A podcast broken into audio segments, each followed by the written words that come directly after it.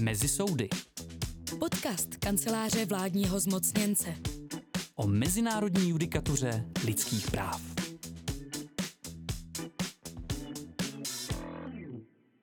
Vážení a milí posluchači, zdravím vás z nahrávacího studia kampusu Hybernská. Dnešním dílem podcastové minisérie kanceláře vládního zmocněnce vás bude provázet Vladimír Janoušek Pisk. U mikrofonu nejsem sám, ani tentokrát. Se mnou ve studiu je vážený host, kterým není nikdo jiný než sám vládní zmocněnec Vít Alexander Šorm. Od roku 2002 vládní zmocněnec pro zastupování České republiky před Evropským soudem pro lidská práva. Dříve působil na nejvyšším soudu a na úřadu vlády. Je absolventem právnické fakulty Masarykovy univerzity v Brně, prestižní francouzské Sorbony a École nationale d'administration, Národní správní školy při úřadu předsedy vlády Francouzské republiky. Hovoří plyně nejen francouzsky, ale také anglicky, španělsky a na rozdíl ode mě česky nejen hovorově, ale i spisovně. Vítku, vítej ve studiu. Dobrý den. Vládní zmocněnec oslavil v březnu letošního roku významné pracovní jubileum, čímž je do značné míry předznamenán i obsah našeho rozhovoru. A společně se ohlédneme zpět, budeme bilancovat a hodnotit uplynulou éru. Dotkneme se ale nepochybně i témat ryze aktuálních a konečně, pokud se mi to podaří, nahlédneme trochu i do soukromí vládního zmocněnce. Pojďme na to. Vítku, co ti jako první probleskne hlavou, když si uvědomíš, že už jsi ve funkci 20 let? Že je to už hrozně dlouhá doba a že není jisté, zda je to tak správně. Patřím teď mezi zmocněnce, kteří tuto funkci zastávají nejdéle poté co finský kolega před několika lety odešel do důchodu, aby si užíval sauny nejenom pátek večer. Což ale vůbec není špatné pro reputaci České republiky. A mám na mysli to, že se může nejen chlubit, ale i využívat služeb nejzkušenějšího mezi zmocněnci v Radě Evropy. A jak se vlastně ze studenta právnické fakulty stane vládní zmocněnec? Mohl bys krátce schrnout svou profesní dráhu, která předcházela jmenování? Tak ty už si to tak trochu naznačil. Když jsem končil Brněnskou fakultu, začal jsem pracovat na nejvyšším soudu doktora Motýla. Pak jsem odjel studovat do Francie. A po návratu jsem dva roky působil v kanceláři místopředsedy vlády pro legislativu a lidská práva Pavla Rycheckého. No a pak jsem opět odjel studovat do Francie.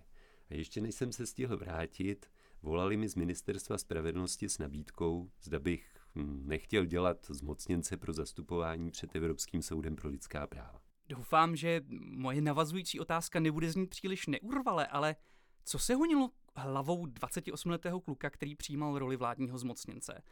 Připouštěl jsi nějaké pochybnosti ohledně toho, zda máš na podobnou funkci dostatečné, ať už odborné nebo životní zkušenosti?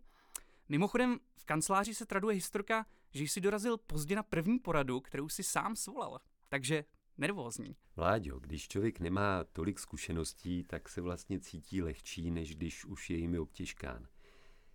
Víc pochybností mám spíš dneska, než jsem měl tehdy. Tehdy byla největší výzva zkusit zarazit vlnu stížností na délku řízení a s tehdejším týmem jsme si prostě vyhrnuli rukávy a pustili se do toho. Na pochybnosti nebyl čas.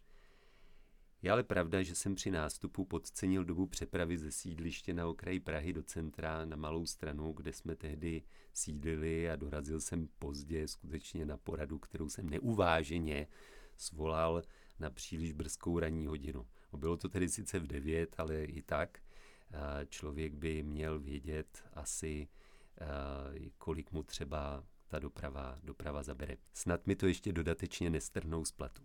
No tak eh, ještě, že tu máme institut promlčení, že? A jakým způsobem si vlastně oslavil ty svoje zmocněnecké dvacetiny? Tak doma jsem to po uplynutí suchého února, který jsem teda zahájil už v polovině ledna, jsem to lehce zapil a jinak jsme to oslavili v kanceláři měsíc po uplynutí těch 20 let. Ostatně ještě nás jeden kulturní zážitek čeká. To je pravda. Čeká nás celozávodní dovolená na Jadranu, respektive inscenace Líbánky na Jadranu. A mimochodem zaznamenal toto tvé pracovní jubileum i tvůj chlebodárce, tedy Ministerstvo spravedlnosti? Ano, pan ministr mi udělil takovou rezortní cenu za zásluhy, kterou jsem uložil na čestné místo do vitríny. Mně tedy nezbývá než doufat, že se tato pěkná praxe v příštích 12 letech, které zbývají do podobného jubilea, mě nezmění. Ale zpět k oslavě. A ani my, kolegové z kanceláře, jsme se nenechali zahambit.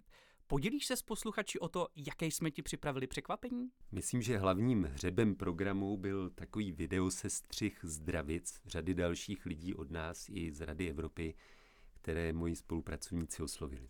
Nejenže oslovili, ale my sami jsme byli překvapeni, s jakým zájmem a nadšením se oslovení do natáčení videí pustili. Vítku, někteří posluchači možná netuší, co všechno vlastně obnáší role zmocněnce. A mohl bys jim krátce přiblížit, jaké jsou hlavní úkoly tvého týmu? Tak my se zabýváme čtyřmi okruhy činností. Za prvé obhajujeme před mezinárodními orgány ochrany lidských práv, tedy nejenom před Evropským soudem pro lidská práva, ale také před řadou smluvních orgánů OSN a Evropským výborem pro sociální práva. Náplní je to od Šumavy v Tatrám, všeho možného se ty stížnosti a oznámení mohou týkat. Za druhé, koordinujeme výkon či implementaci těch kritických rozhodnutí, které tyto orgány vůči České republice vydají. To obnáší spoustu komunikace s těmi, kteří v podstatě odsuzující verdikt způsobili, nebo mohou zamezit dalšímu porušování lidských práv z téhož důvodu, jaké shledal ten příslušný orgán.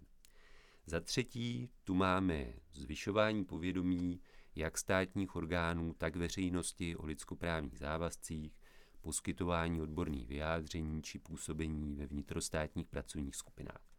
No a úplně nakonec bych zmínil mezinárodní expertní spolupráci, zejména na půdě Rady Evropy a mezi zmocněnci různých států. S jistou nadsázkou se tak může zdát, že je tvé postavení schizofrenní.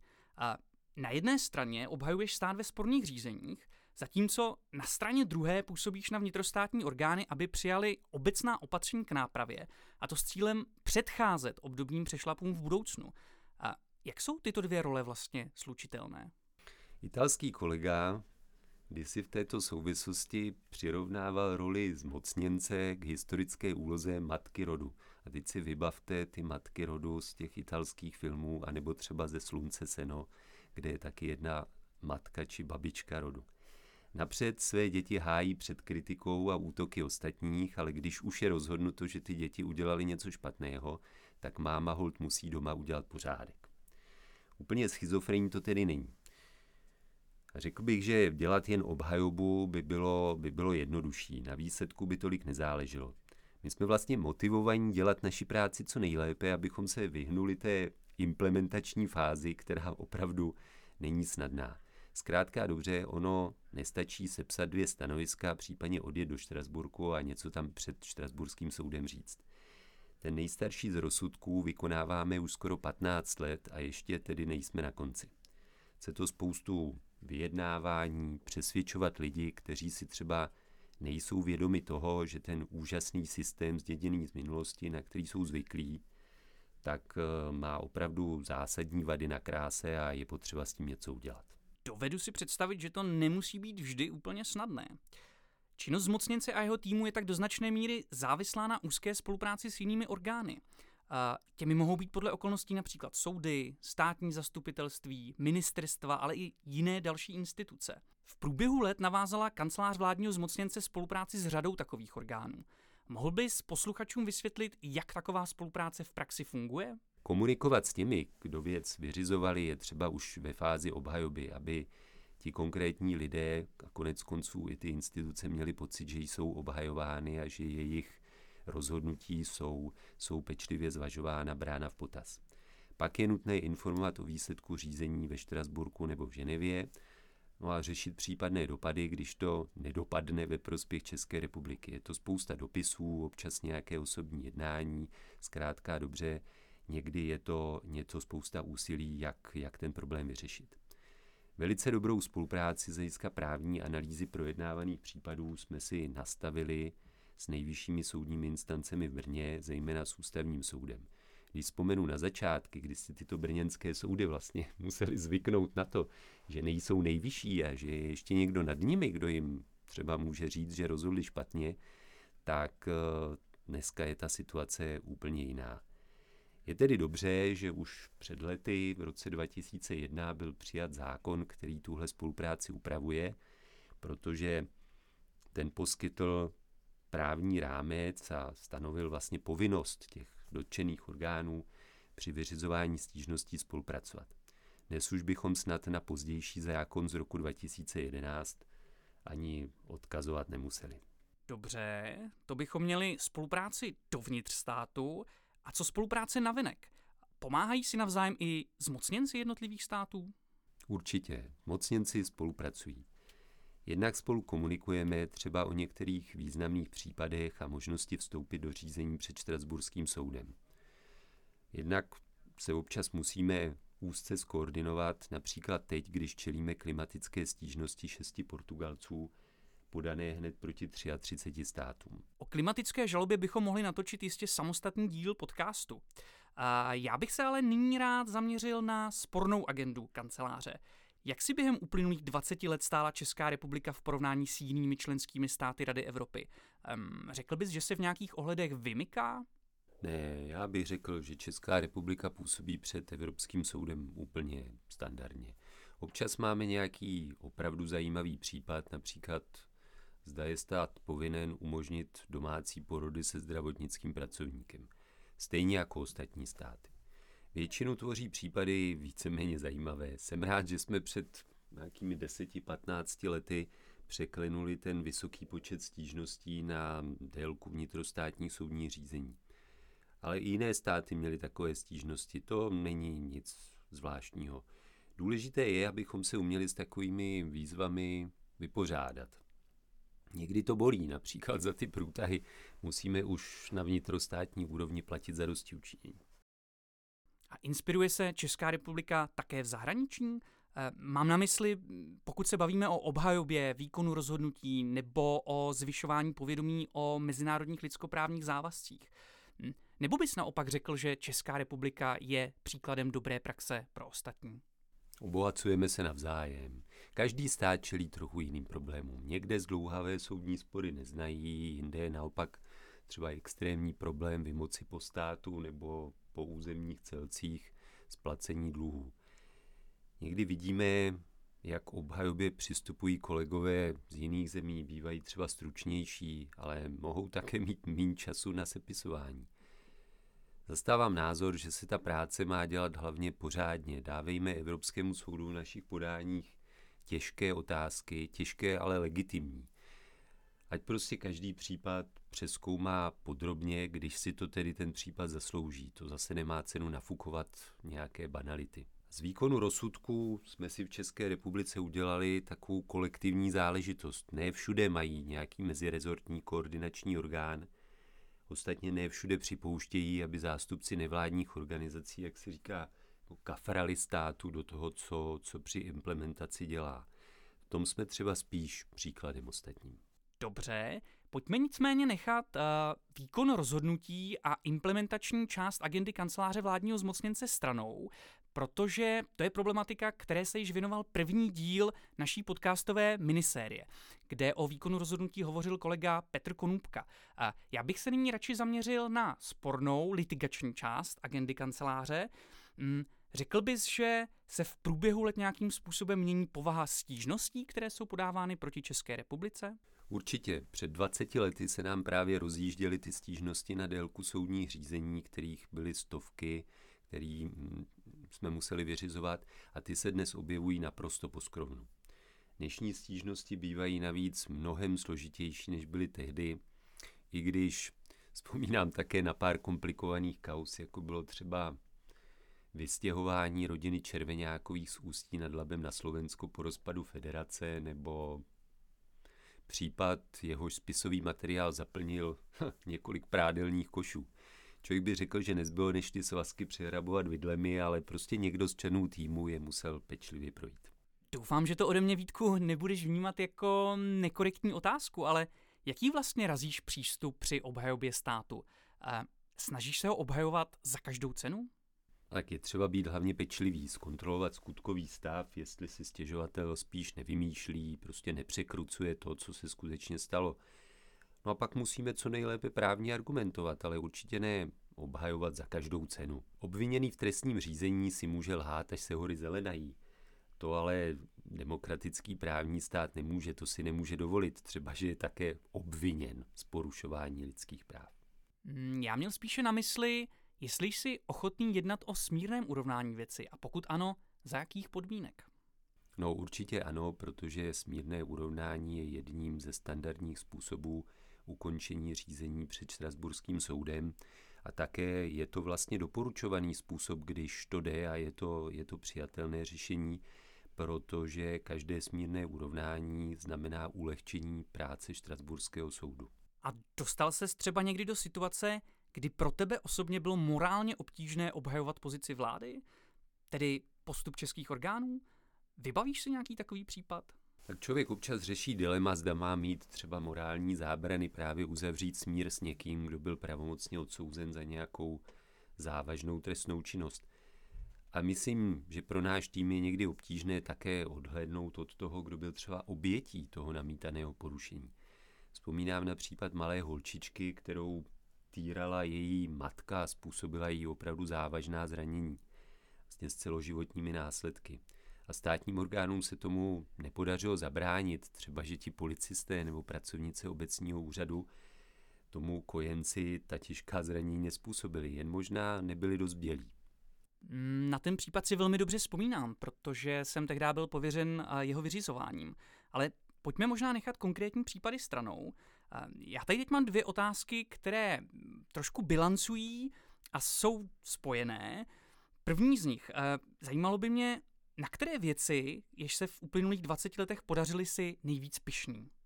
Člověk je rád, když nějaký případ před Evropským soudem dotáhneme do úspěšného konce, třeba ty domácí porody nebo povinné očkování dětí proti běžným nemocem.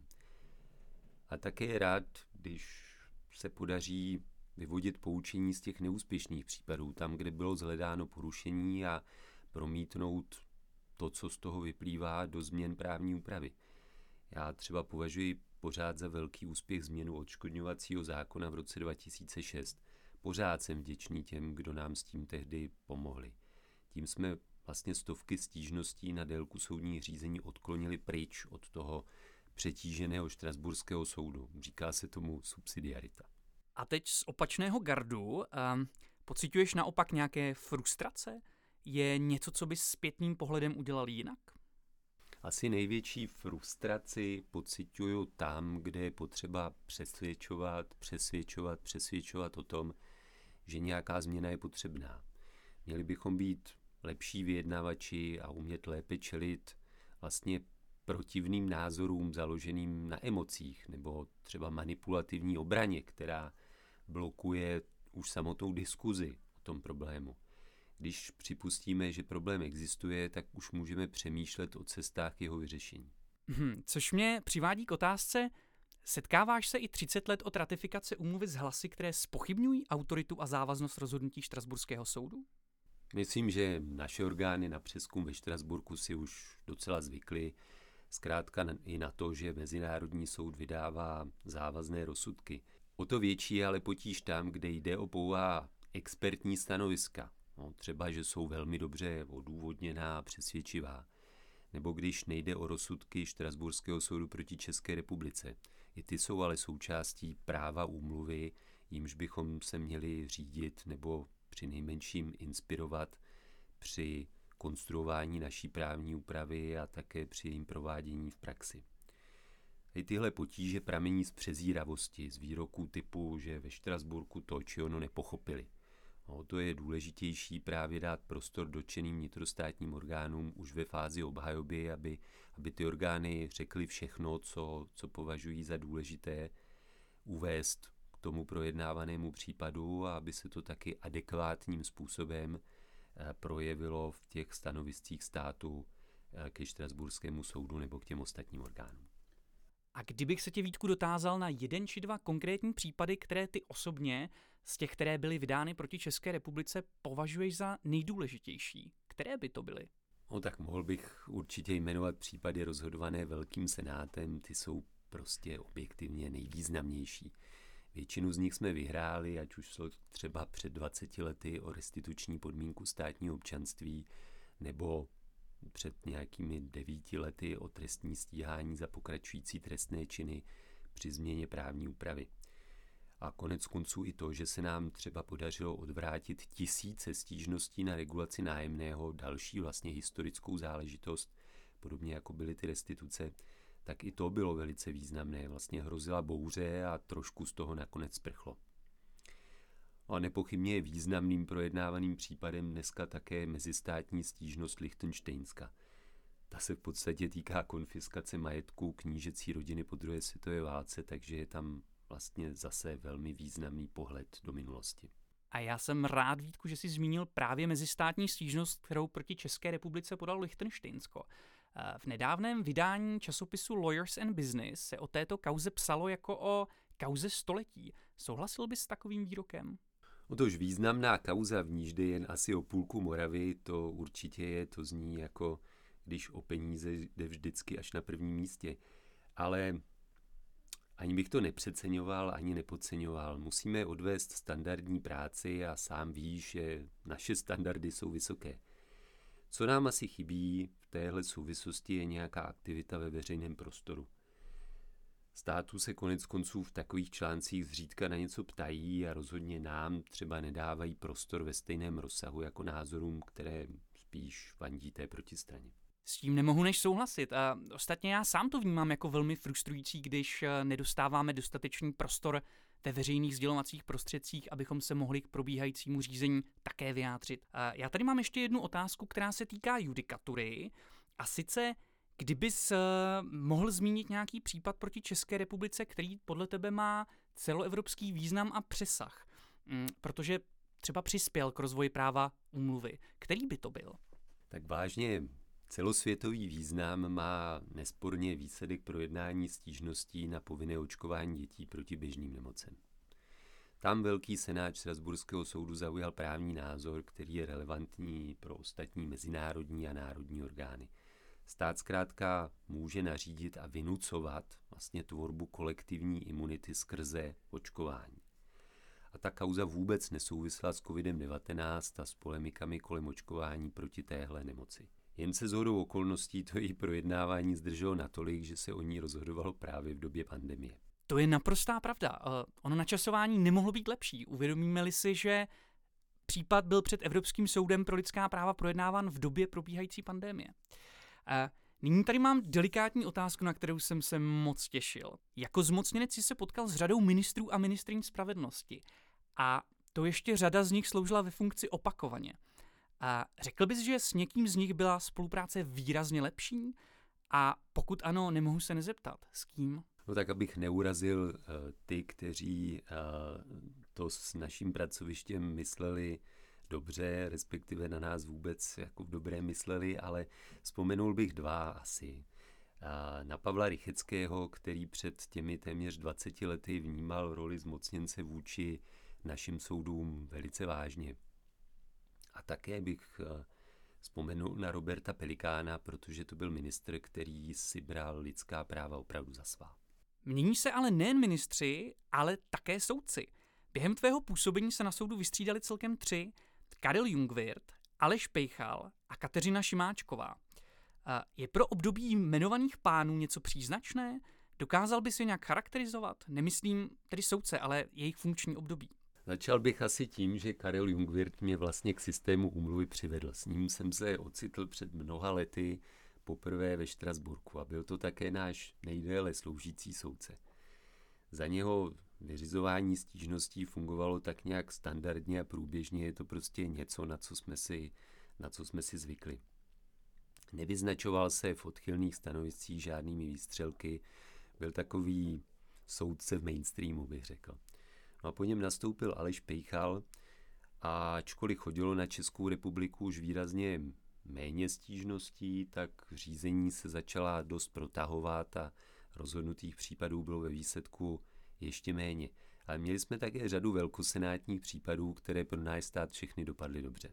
To bychom měli oba pány soudce a nyní se pojďme zaměřit na soudkyni.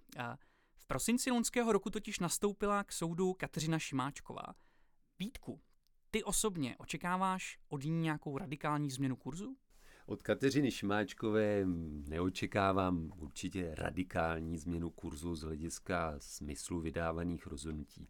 Na to je ten štrasburský soud dost velká mašinérie, i když, kdo ví, je pravda, že vliv jednotlivých soudců je mnohdy neodhalitelný. Například běžně není známo, kdo je soudcem zpravodajem v té či oné věci. Zkrátka uvidíme, protože je ale Kateřina Šimáčková v celku workoholik, tak rozsudků a rozhodnutí bude padat určitě víc než v předchozím období. U aktuálního dění nicméně ještě chvíli zůstaňme. Posluchači nejspíš zaznamenali, že Rusko bylo kvůli své agresivní expanzivní politice a vpádu na Ukrajinu vyloučeno z Rady Evropy. Jaké bude mít tento bezprecedentní krok praktické důsledky? Tak hlavně půjde o to, že soukromé subjekty, které se cítí nějak poškozeny postupem ruských orgánů, přijdou o možnost si na to stěžovat ve Štrasburku. Jak se zdá, ale tak Rusko jednoduše přestalo s Evropským soudem spolupracovat v důsledku toho svého vyloučení k 16. březnu 2022. A ono by jistě bylo možné vydávat ohledně těch dosavadních stížností jedno rozhodnutí či rozsudek za druhým a využít toho, že se žalovaný stát nebrání, protože nespolupráce znamená v prvé řadě to, že neodpovídá vlastně na výzvy Štrasburského soudu ale vydávat takovýmhle způsobem rozsudky, je to, je to únosná představa. Můžeme, můžeme čekat, že takové rozsudky budou vykonány a můžeme to vůbec ještě čekat u rozsudků vydaných dříve. Neznamená to vlastně konec zapojení Ruska v tom systému a i konec jeho pocitu, že těmi rozsudky přeci jenom je vázáno? No, tak to ti Vítku moc děkuju, protože teď si přesměroval smršť otázek na mě. A já se nicméně omezím jen na konstatování, že jsem zvědavý, jestli se vůbec někdy dočkáme odpovědí na otázky, které si nastínil. Hmm, ale zůstaňme ještě chvíli na mezinárodním poli. Ty osobně se rovněž podílíš na činnosti pracovní skupiny, která nese označení 46 plus 1 a usiluje o překlenutí výhrad Soudního dvora Evropské unie k přístupové dohodě Unie k Evropské úmluvě. A dává ti přistoupení Evropské unie k úmluvě stále smysl? Respektive, co, co pozitivního tento krok v praxi může ještě přinést? A jaký je aktuální stav prací?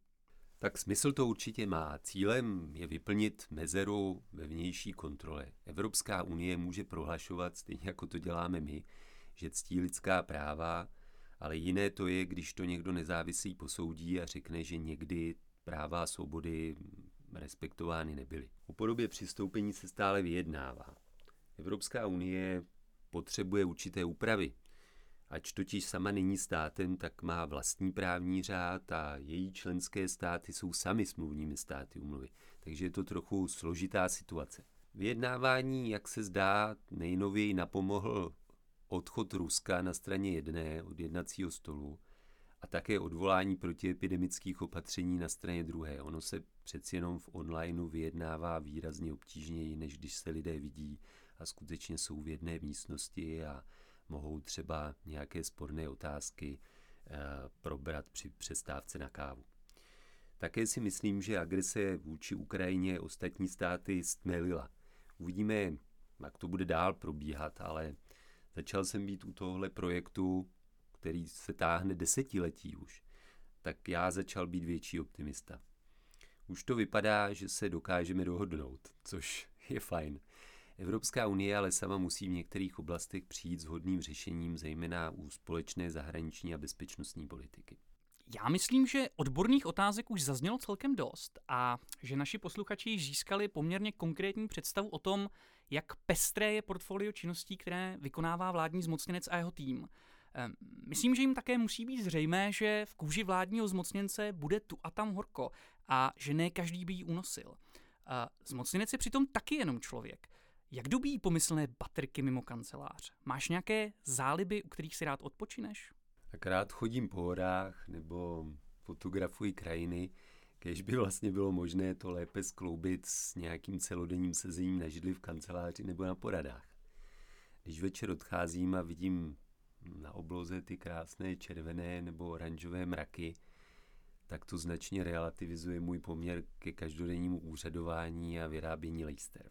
No dobře, ale i přes všechnu tu byrokracii a úřadování, která neuvěřitelně narostla zejména po přijetí služebního zákona, zůstáváš vládním zmocněncem dál, čili musí existovat nějaký zdroj vnitřní motivace a hnací síla k další práci. Co, co to v tvém případě je?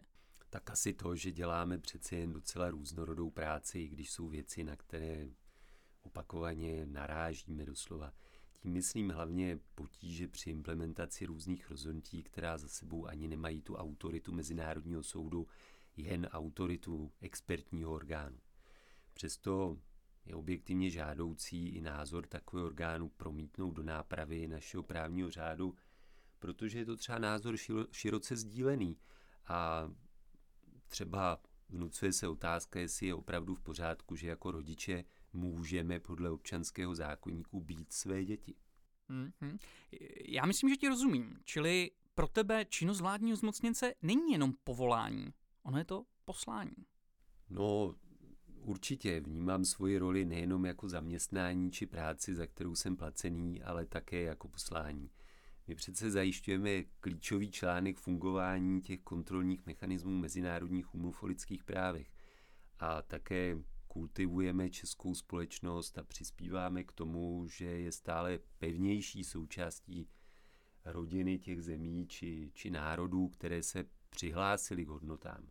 Hodnotám, jako je právní stát, demokracie a dodržování lidských práv. Což věřím, že samo o sobě může být velice sebenaplňující. Hmm, taková obecnější otázka. A před jakými výzvami podle tebe Česká republika v oblasti tedy lidských práv aktuálně stojí?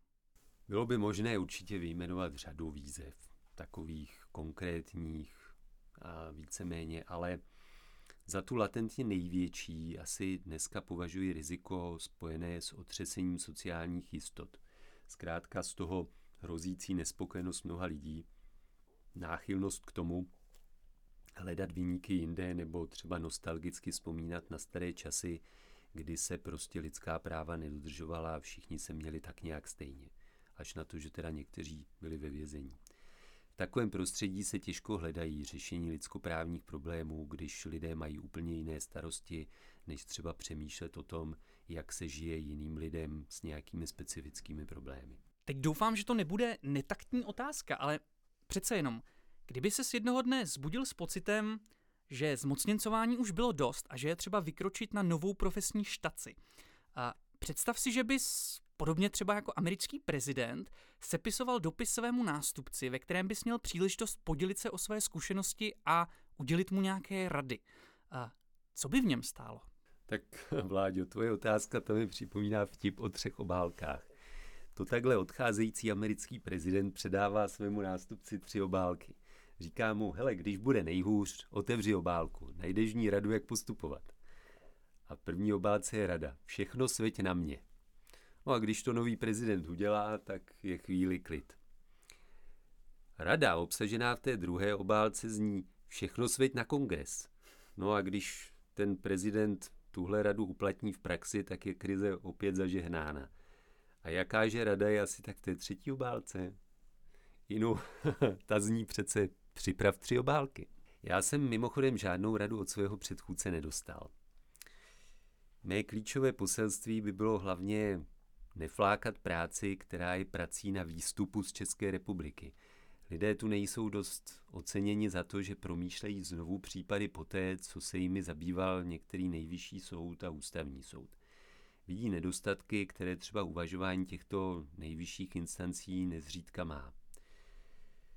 Pokud by to tým vládního zmocněnce měl začít dělat nějak povrchně, a to se klidně může stát z nutnosti, třeba dramaticky přibude stížností a počet lidí přitom zůstane stejný nebo se dokonce sníží, tak to povede jenom k větším problémům.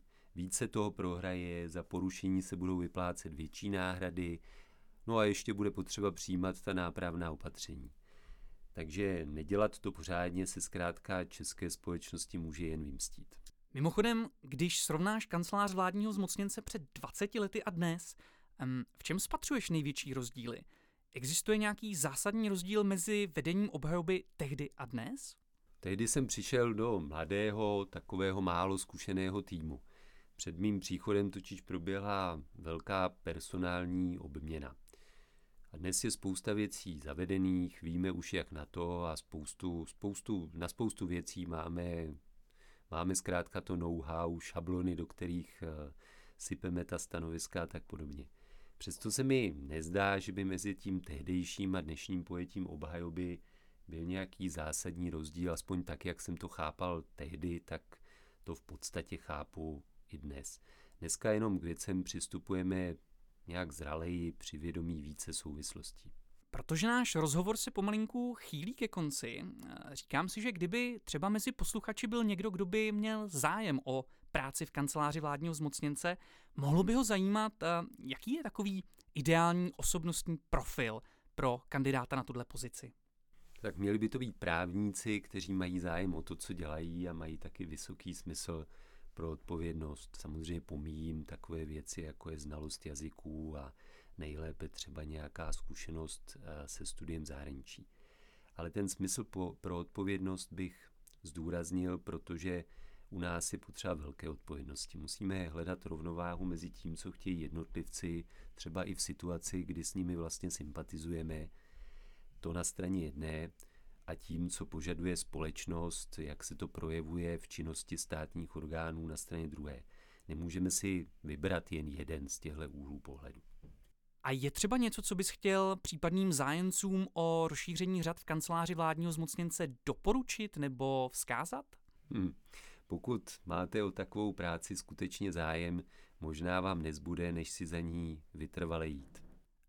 A já bych tomu jen dodal, nebát se a přihlásit se do výběrového řízení v kanceláři vládního zmocněnce. A na úplný závěr tady mám jednu doslova pikantní a lahodnou otázku. A Vítku, každý, kdo tě zná, tak moc dobře ví, že máš slabost pro cokoliv sladkého. Jaký je tedy vlastně tvůj oblíbený dezert? Tak obávám se, že to tiramisu, které mají na obědové menu v naší oblíbené restauraci, dneska prošvihnu. Ale takovým dobrým větrníkem z pravidla taky nepohrdnu. Na který záhy asi vyrazíme. A to je, myslím, ve skutečnosti taková pěkná, sladká třešínka za tím naším případem. A tímto citátem legendárního inspektora Trakty bych se s vámi, milí posluchači, i rozloučil. A děkujeme, že jste doposlouchali dnešní podcast až sem, jakož i za to, že nám zachováváte přízeň. Mým hostem ve studiu byl Vít Alexandr Šorm. Vítku, díky, že jsi dorazil. Rádo se stalo, myslím, že to byly příjemně strávené chvíle. A díky i vám, milí posluchači, za váš čas. Budu se zase někdy těšit na slyšenou o lidských právech. Nejen za technickou, ale i psychickou podporu děkujeme kolegyni Martině Jirsové. Tento podcast je finančně podpořen z norských fondů v rámci projektu Ministerstva spravedlnosti. Projekt má název Zvyšování povědomí o judikatuře Evropského soudu pro lidská práva a dalších mezinárodních závazcích České republiky v oblasti lidských práv.